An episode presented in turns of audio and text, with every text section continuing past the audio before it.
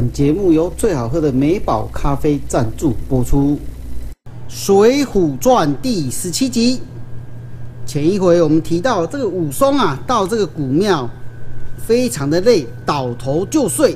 谁知道遇到一群人，不由分说就将他给绑了起来。这些人究竟是谁呢？这四个人抢了武松的包袱，压着他走了两三里路之后。来到一间草屋内，把他绑在柱子上面。其中一个男子高声叫道：“大哥大嫂，快来！我们抓到一头肥羊，还带了不少银子呢。”不久就走进来一对男女，两个人一看，那个女子似乎发现了什么似的，叫道：“这这不是五都头吗？”那个男大汉啊也上前一瞧，说道：“哎。”这果真是我兄弟呀！各位客官，这两位是谁呢？原来这对夫妇正是张青跟孙二娘啊！这张青啊，赶快叫人把武松给松绑。孙二娘诧异的问道：“武都头怎么会变成这个模样呢？”啊，一言难尽啊！武松就把他在孟州之后如何为了施恩报仇，后来。被张都监给陷害的过程，而自己又如何大闹飞云浦，以及在鸳鸯楼如何杀掉报仇雪恨的经过，详细的说了一遍。那四个汉子听了，跪地求饶说：“呃，我我们赌钱输了，想到林子里找些买卖，正好碰到大哥从小路走来，我们几个有眼不识泰山，冒犯了，请恕罪，请恕罪啊！”这个张青夫妇两个笑着，幸好我兄弟太累睡着了，要不然啊，别说你们四个，就是来了四十个，也不是他的对手啊。张青叫人给武松换了衣服，又安排酒饭让他吃，然后说：“贤弟，你在我这安心住着吧，先避避风头再说，你觉得如何？”第二天早上。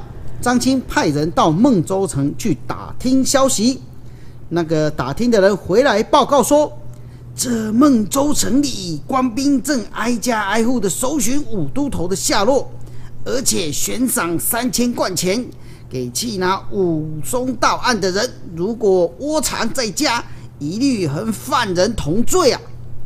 张青得知这个消息之后，只得对武松说。贤弟，不是我怕是不留你下来，只是啊，现在官方搜捕的很紧，万一有什么差错就糟了。我想给你找个安身之地，不知道你肯不肯去啊？武松回答说：“这几天我自己也在想，一直躲在这里也不是办法。既然大哥你有地方让我去，我哪有不肯去的理由呢？”张青听完，才放心的说：“好，那我告诉你，青州境内有座二龙山，山上啊有两个首领，一个是花和尚鲁智深，另外一个是青面兽杨志。他们聚集了几百个手下，在那里落巢。青州城的官兵啊，也怕他们三分了。贤弟，我看你只有去那里安身，才是长久之计。”那里经常写信来，要我和你大嫂入伙，我啊一直都没答应。现在我帮你写封信，你带过去，他们看在我的面子上，一定会让你入伙的。张青随即啊取来了笔跟纸，没多久就写好了信，交给武松。武松说：“好，那我收拾一下行李，待会就走。”哎呀！小叔，你这样子出去会被别人给抓走了。孙二娘警告着武松：“嫂子，那你你你说我怎么办才不会被抓？”啊孙二娘这才说：“兄弟，现在官府四处贴公告，出三千贯赏钱抓你，有挂张你的画像，何况你脸上那两行金印，走到哪都赖不掉啊。”嗯，张青说：“那在脸上贴两块膏药好了。”孙二娘笑着说：“你这个方法只能骗三岁小孩，骗不过那些官差，我倒是有个方法，只怕五兄弟不肯呐。这能逃出去最重要，嫂子请说，嫂子请说啊。孙二娘接着讲：两年前有个和尚被我用药酒毒死了，他的东西还在我这儿。他的东西里有一个头箍，还有一套衣服，一件袈裟，一串佛珠，还有两口戒刀。你和那和尚年纪差不多，五兄弟就拿这些东西当护身符，冒用他的名字。我看没人敢盘问你吧？武松心想：嗯，好，好是好。看，但是我怕我看起来不像出家人呐。孙二娘再说，没关系，我先给你打扮看看，再将头发给剪了，可以遮你脸上的金印。孙二娘把衣服都拿来，和张青把武松彻头彻尾装扮了一番。武松镜子一照，哈哈大笑说：“哈哈哈，还真的像个出家人呐。”当晚，武松吃了酒饭之后，带着戒刀、行李，趁着夜色出发了。张青拿着拿了一些碎银子给他，并吩咐说：“兄弟，一路上少喝酒，不要跟人家吵争吵啊！言行举止要像个出家人，以免被别人看破。要是到了二龙山，千万记得为我写封信来，跟我报平安呐！”也替我向两位首领问好，拜托你了。武松微笑的回答，便趁着夜色茫茫离开了十字坡。接连走了十多天吧，一路上不管是码头、路口、酒店、旅馆，到处都张贴着缉拿武松的榜文。但是啊，这个武松已经做了出家人的装扮，所以没有人盘问他。这天天气非常的寒冷，武松走下了一座山坡，看见了一家酒店，便想进去喝个酒御寒。进了店里面，武松叫道：“老板，老板，先打两角的酒，还有什么好肉啊？你都切过来下酒。”这店主人回答他说：“酒是有啦，但肉早就卖完了。”武松啊，只好叫店主人把酒。给烫温呐，配了一碟菜，喝了起来。刚喝完两角酒，觉得不是很过瘾，又再叫了两角。可是肚子实在是饿啊！武松便大声的叫：“老板，真的没有肉了吗？那你把你自家要吃的拿来也可以呀。哎呦，银子我不会少给你啦。这这是客官，没有就是没有。”啊！你就是给我银子，我也生不出来啊！两个人正在说的时候，看见了一个大汉，带了三四个人走进了店里。店主人立刻满脸笑容，迎上去说：“哎，二郎，请坐，请坐啊！”那个汉子说：“哎，我吩咐你的都弄好了吗？”店主人回答：“啊，都准备好了，就等二郎您来呀。”接着，那个大汉又说：“好，那连同那一瓮好酒一块送上来吧。”没多久啊，这店主人就捧了一樽青花瓷瓮的酒，倒在一个大白盆里，又从厨房里端出了一对熟鸡呀，一大盘的牛肉，放在那个男子面前。这武松啊，闻到那一阵阵阵的酒肉香。这喉咙啊，不觉得就痒了起来呀！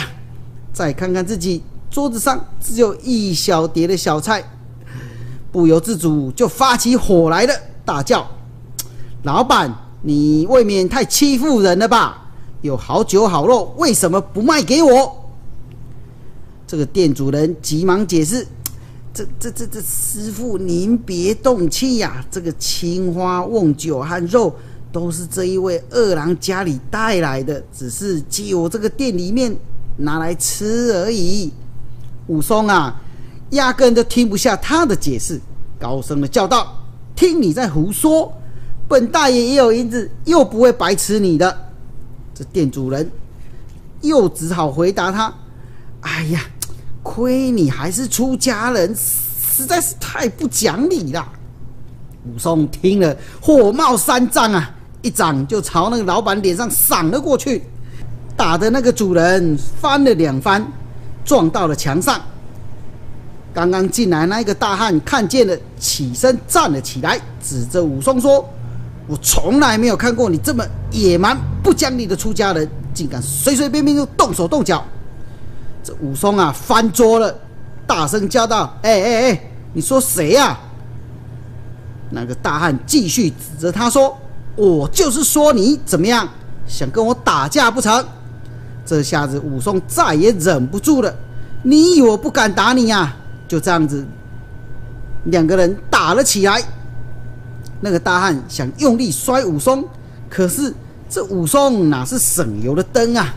武松不止武功也是高强，还有那千百斤的神力。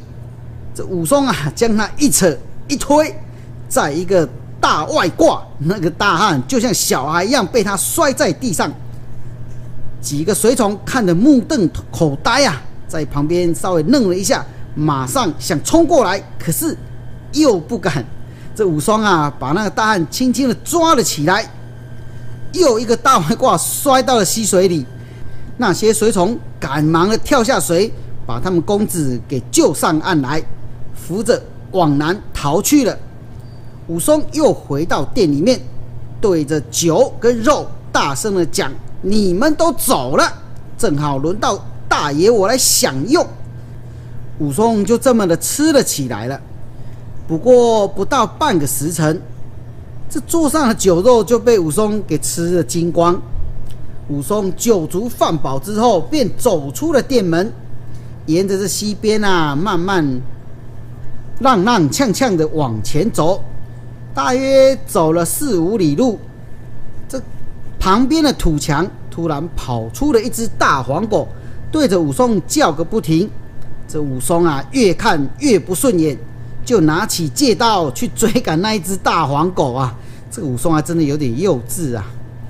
那个狗啊，见着了武松起的借刀要追他，一面沿着西跑，还一面回头对武松不断大声的叫。这下子啊，武松越气越追，快追到的时候，武松拿起了刀要往狗身上砍了下去。谁知道用力过猛，没有砍到狗，就这样栽了一个跟斗，跌到了溪里面。此时武松全身湿透了，冷得不得了啊！好不容易爬了起来，看那个借刀还沉在水里，又弯腰了去捡，谁知道喝酒醉又跌了一跤，就再也爬不起来了。这还好武松没有溺水淹死啊！此时岸上呢来了两个大汉，手里拿着哨棒，后头啊跟了二三十个人。带头的那一个正是刚刚在酒店被武松大外挂摔了两下的那个大汉。他指着武松说：“就是这个出家人打我的，大哥，把他抓回庄上吧。”那二三十个人冲上来，把武松捉到了岸上。武松因为喝醉了，又全身冷得打哆嗦，只好任由这些人五花大绑的绑回去了，绑回一个高墙粉壁的大庄院。众人把武松拖进院子，绑在一棵大柳树上。带头的大汉大声的说：“去给我拿藤条来，狠狠的打！”才打了三五下，只见庄里走出来一个人。问他们：“你们两个兄弟又惹了惹了什么事情？又在打什么人？”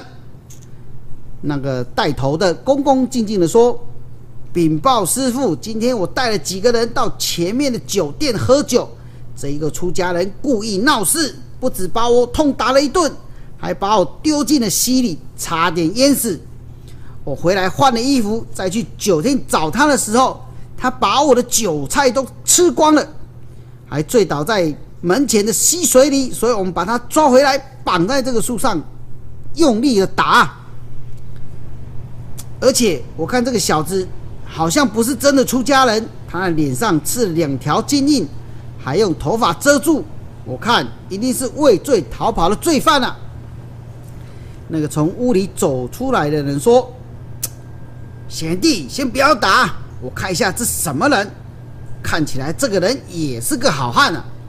他走进武松，把武松的头发揪起来一看，大呼：“啊，这不是我的兄弟武二郎吗？快把他解下来！”武松这时酒也醒了，张开眼睛看了那个人一眼，也叫道：“哎，大哥，你怎么会在这啊？”那两个大汉都吓了一跳，问道：“哎，这师傅，这这是你认识的兄弟啊？他就是我常常跟你们提起的打虎英雄武松啊！”那两个大汉听了，连忙把武松给放了下来，找了几件干净的衣服让他换了。把他扶进草屋里，武松喝了些热汤，全身也开始暖和了起来。他问那个人：“，大哥，你不是在柴大官人的庄上吗？怎么会在这里啊？”各位客官，你们可知道此人是谁吗？此人啊，正是郓城县的宋江。武松那时候就在柴进的庄上和宋江分手的。宋江说。自从贤弟走了之后，我在柴大官人的庄上又住了半年。后来啊，怕父亲担心，所以要我兄弟宋清先回去看看。后来孔太公听说了消息，就派人把我接到这啦。这个庄子便是孔太公的，后面那一座山叫白虎山。刚刚被你打的那一位是孔太公的小儿子。因为啊，他个性急，喜欢和人厮杀，所以大家都叫他烛火星孔亮。那另外一个穿鹅黄衣服的是太公的大儿子，叫毛头星孔明。因为他们兄弟俩都很喜欢弄枪舞棒，所以啊，我也就教教他们，指点指点一二，他们就叫我师傅了。我在柴大官人庄上时，就曾听说你在景阳冈上打虎的事情。后来又听说你在阳谷县做了都头，杀了西门庆。再来就不知道你的消息了，兄弟，啊，你为什么一身出家人的装扮呢？唉，武松叹了口气，接着说：“这说来话长啊。”于是他。便将自己与宋江分别之后这一年多来的经历前前后后都说了一遍。孔明、孔亮两个人在一旁听了，对武松非常的敬佩，跪在地上就拜啊。武松连忙打礼说：“刚刚冒犯了两位公子，还请两位多多包涵。啊，是我们有眼不识泰山，还请恕罪，还请恕罪啊。”武松接着说：“烦请两位公子把我的啊袈裟、书信、行李、衣服跟我的残杖烘干，不要弄丢了才好啊。”孔明接着说：“请大哥放心，小人早就派人去收拾了，整理好后立刻还给您了。”当天晚上，这宋江啊要武松。和他同房一起睡，聊一聊这一年多来大大小小的事情，两人非常的高兴，一直聊到了深夜才就寝睡觉。次日，宋江问武松未来有什么打算呢？武松说：“菜园子张青已经替我写了一封介绍信，要我去投靠二龙山的花和尚鲁智深，他不久之后也会上山来。”宋江说。清风寨小李广花荣也经常写信来，要我去他那住些日子。这里呀，离清风寨不远，不如你我一起过去如何？哎呀，多谢大哥的好意，只是我已经做了出家人，假使被人起疑，岂不连累了您呐？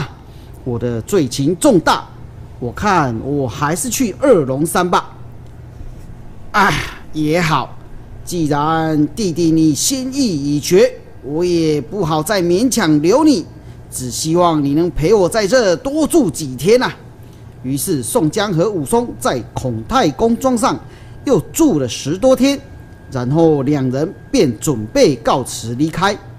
孔太公留不住，只得设宴替他们送行。孔太公送给两人各五十两银子作为路费，这个孔太公还真大方啊！两人推辞不过，只好收下。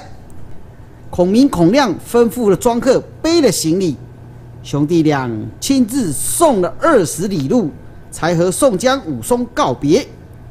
宋江和武松一路上边走边聊，走了两天，来到一个叫瑞龙镇的地方。却看到一个三岔路口，宋江便问镇上的一个老人说：“我们想去二龙山和清风镇，不知道要走哪条路？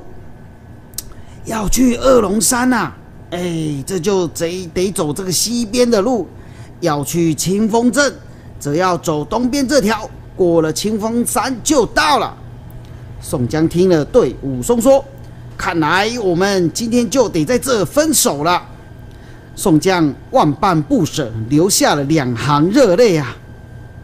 宋江也是一个性情中人，又说：“兄弟，送君千里，终有一别。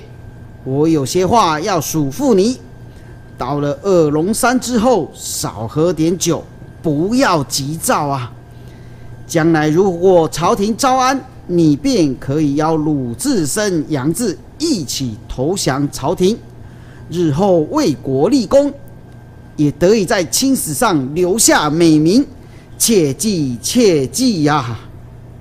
话说宋江在瑞龙镇和武松分手之后，就往东朝清风山走去。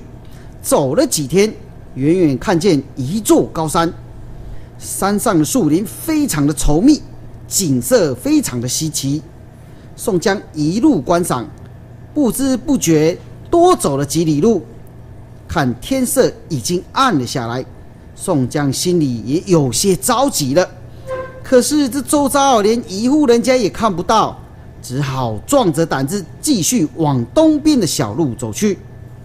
莫约走了一里多路，宋江突然被一条绳子给绊倒了。树林里立刻响起了一阵统领的声音，接着丛林中跳出了十四五名小喽啰来，不由分说就抢了宋江的包袱，还用绳子把他给绑了起来，押到了山寨里。原来这个清风山上有三个头领，大统领燕顺，绰号锦毛虎；二统领王英，五短身材，号称矮脚虎。三统领郑天寿，脸色尽白，人称白面郎君。这此时啊，这三个头头正在大厅上喝酒聊天。只见的小喽啰押了一个汉子进来，报告说：这个人在林子里绊到了绊脚绳，跌了四脚朝天，就被我们抓来了。他的包袱里有不少的银子啊，大哥。燕顺看了宋江说。很好，银子收缴公库，这个小子就把他给咔嚓解决了吧。宋江一听，叹了口气：“唉，没想到我宋江竟然会死在这里呀！”燕顺听到“宋江”两个字，连忙喝住小喽啰，问道：“哎，汉子，你认识宋江吗？”“我就是宋江啊！”燕顺起身走向前，又问：“你？”你是哪里的宋江？我是冀州郓县做押司的宋江。燕顺一听，吃惊的大嚷：“你就是杀了那个阎婆惜，江湖上人称及时雨的宋公明啊！”宋江也惊讶的说：“我正是黑山狼宋江，你怎么会知道我呢？”燕顺听了，立刻用刀把宋江身上的绳索都给割断。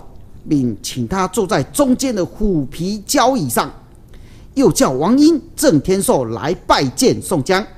宋江觉得奇怪，慌忙打礼说：“哎，三位大哥，三位壮士，为什么你们不杀我，反而行这么重的礼呀？”燕顺说：“小弟在江湖上闯荡多年，常听见大哥仗义疏财、救人为难的大名，只是啊，一直无缘能够与大哥见上一面。今日能够有机会认识大哥，你真的是太好太好了。燕顺说完，立刻传小喽啰连夜摆设酒席呀。这席开十几桌，款待宋江。席间，宋江把自己从救晁盖以来的经历都说了一遍，又说武松打虎的英雄事迹。燕顺三人直跺脚说：“真的是无缘！要是他们来我们这里，那该有多好啊！”就这样吃吃喝喝说说，到了五更天，才让宋江回房休息。第二天，宋江要去清风寨。三位统领说什么也不肯放人，宋江只好暂时在这山寨里住了下来。再过了五六天，已经是腊月初了。这天啊，小喽啰来报说山下有顶轿子经过，正准备上坟祭拜。这矮脚虎啊，便带了几十个喽啰下山，把轿子给劫了上来。结果轿子里坐了一个年轻的妇人。这矮脚虎便想把他留下来，当做自己的压寨夫人呐。这个矮脚虎真的是色胆包天，但是那个妇人却抵死不从。宋江看那妇人穿着打扮不像是一般老百姓，便问他：“这位大嫂，你住在哪？上山来做什么？”那位妇人向宋江行了礼，含羞答道：“奴家是清风寨知寨的妻子。”因为母亲去世一年了，今天原本想要到墓前烧纸，没想到却被这位大王给劫来了。宋江一听，心想：难不成她是花之寨的妻子？宋江接着又问：“那你丈夫花之寨怎么没陪你一起来呀？”奴家不是花之寨的妻子，大王有所不知啊。现在清风寨里文武两个之在，奴家是文之在刘高的妻子啊。宋江又想了想，她的丈夫既然和花荣有同事之谊，我如果不救他，改天到了寨里呀，怎么跟他们交代呢？嗯，恐怕难以交代。我看还是替他解围吧。于是宋江便对矮脚虎说。哎，贤弟、老弟，这个娘子啊是朝廷命官的妻子，你就看在我的面子上，放她下山吧，让他们夫妻团圆。日后我一定帮你找一个更好的夫人过来服侍贤弟，你如何？这矮脚虎啊，十分的不情愿。可是这大哥燕顺见宋江一心想救那位妇人，便不管矮脚虎愿不愿意了。喝令这个轿夫啊，将那个妇人给抬下山去。宋江笑着安抚矮脚虎说：“别气，别气，贤弟，哥哥我一定说话算话，不要再生气啦。”宋江又在寨中住了几天，就辞别了三位统领，动身前往清风寨。这清风寨设在清风镇上，宋江背着包袱来到了镇上。便向人打听花之寨的住处，那人回答：“呃，这这城市中央便是清风寨衙门，南边有一个小寨是文官刘之寨的住处，北边的小寨便是武之武官花之寨的住处了。”于是宋江直奔北边小寨，待小卒通报之后，花荣立刻迎上前来。请宋江到后堂里面坐。宋江把日前救了刘知寨妻子的事告诉花荣，啊，没想到这花荣却说：“啊，兄长实在是没必要救那个女人呐！你不知道那个刘知寨是个文官，没什么本事，只会欺压百姓，贪图贿赂。他的妻子更坏。”只会教唆刘高做一些不仁不义的事，他被抓走，我反而觉得高兴。宋江劝道：“啊，冤家宜解不宜结啊，老弟，不要跟他一般见识啦。于是宋江便在寨里住了下来。眼见元宵节，花荣派了三个细心的小喽啰，带着宋江到镇上逛灯市去。只见家家户户门前都悬挂着花灯，各式各样，无奇不有，光彩夺目啊！这清风寨上的居民为了庆赏元宵，便收集了一些钱，放在土地大王庙前，扎起了一座小山，上面。张灯结彩，挂了五六百个花灯，光彩夺目。宋江看得眼花缭乱，频频叫好啊！忽然，这个南边传来众人的吆喝声。宋江等人走了过去，只见一座大门前的灯火辉煌，一群人正做着各种可笑的举动，扭动身体，跳着各种滑稽的舞蹈。宋江看了，不禁哈哈大笑。此时啊，这刘知在和妻子也正在看热闹。这那女子啊，听到宋江的笑声，认出他来，用手一指。这到底这个女人呐，用手一指，跟她老公说了什么呢？这宋江会不会惹祸上身呢？欲知后事，我们下回分晓。感谢收看。